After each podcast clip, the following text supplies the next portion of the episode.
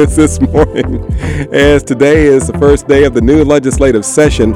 And joining us this morning from District 59B is Representative Esther Agbaji. Good morning. Glad you're with us this morning. How are you?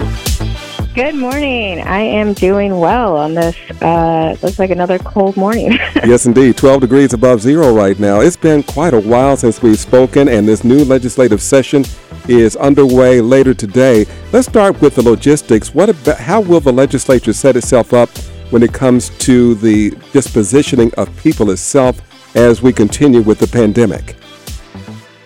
I think we're going into the session making sure that we are taking care of people, especially our frontline workers. That was something that we weren't able to get done this summer, and I think that's still going to be top of mind as we start this new session. Everyone, Esther Agbaji with us this morning. I was reading where uh, Representative, I'm sorry, the Majority Leader Ryan Winkler was saying that the caucus is looking for creative ways to addressing the burgeoning crime problem, which includes about $300 million, uh, $300 million proposal from Governor Tim Walz and a $100 million plan from the House DFL. Tell us about how that would unfold. Those are plans that we want to look at how we can keep everyone safe. I think it has a different variety of activities from uh, making sure that we're su- supporting our police officers, that they have the right tools with them, but also making sure that we are providing resources for our community members.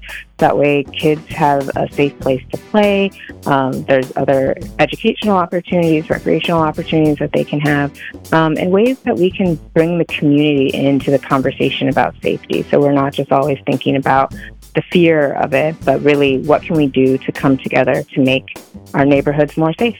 I know Representative Frazier, the vice uh, chair of the Public Safety and Criminal Justice Reform, Finance and Policy Education uh, Committee, and he's looking at things uh, that uh, talk about uh, uh, making sure that the officers are taking care, are properly managing body worn cameras and not using excessive force. Is that something that you're in favor of?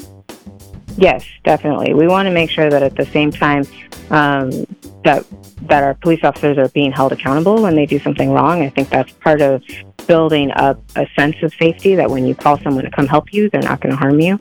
Um, so we want to make sure that that everyone on both sides of the equation has what they need. Interesting. Esther Agbaji with us, representative from District 59B. And as we talk about uh, districts, uh, redistricting, redistricting is a big deal, and that has to be done by uh, the 15th of no, I'm sorry, of February. Why is that important? Well, that's the important time where across the whole country um, we're seeing redistribution of people because of our census numbers. Um, so in Minnesota, you know, we grew. We were also able to maintain our eight congressional districts, um, and then that will also show up at the state level of kind of what cities grew, what cities didn't. And so you're going to see some districts shrink and some districts expand.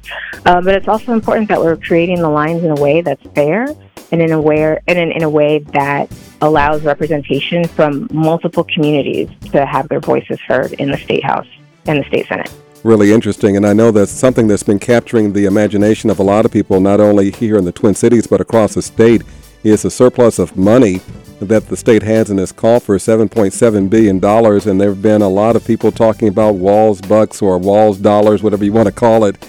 Uh, but how do you think that money should be redistributed? You know, I think it's time that we really start investing in areas that we haven't really before. Housing is really one of the places currently our state budget only really covers is 1% dedicated to housing.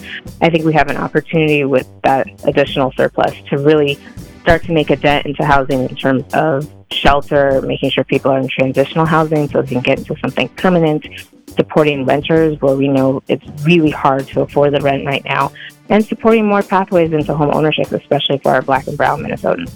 Interesting. On the other side, the House Republican minority leader says that uh, perhaps that money should be spent on recruitment and training and retention of law enforcement officers. What do you think? You know, I think that we already spend significant amount of money on our law enforcement officers. I think cities and states um, across the country are putting in lots of dollars there. I know we have in Minneapolis, and so the issue is really: can we train them properly? Can we retain them? And can we make sure we're deploying them in the appropriate way? Do you think we should return the money to uh, to homeowners? Well, not necessarily homeowners, but everybody, not just a certain class of resident in the state of Minnesota?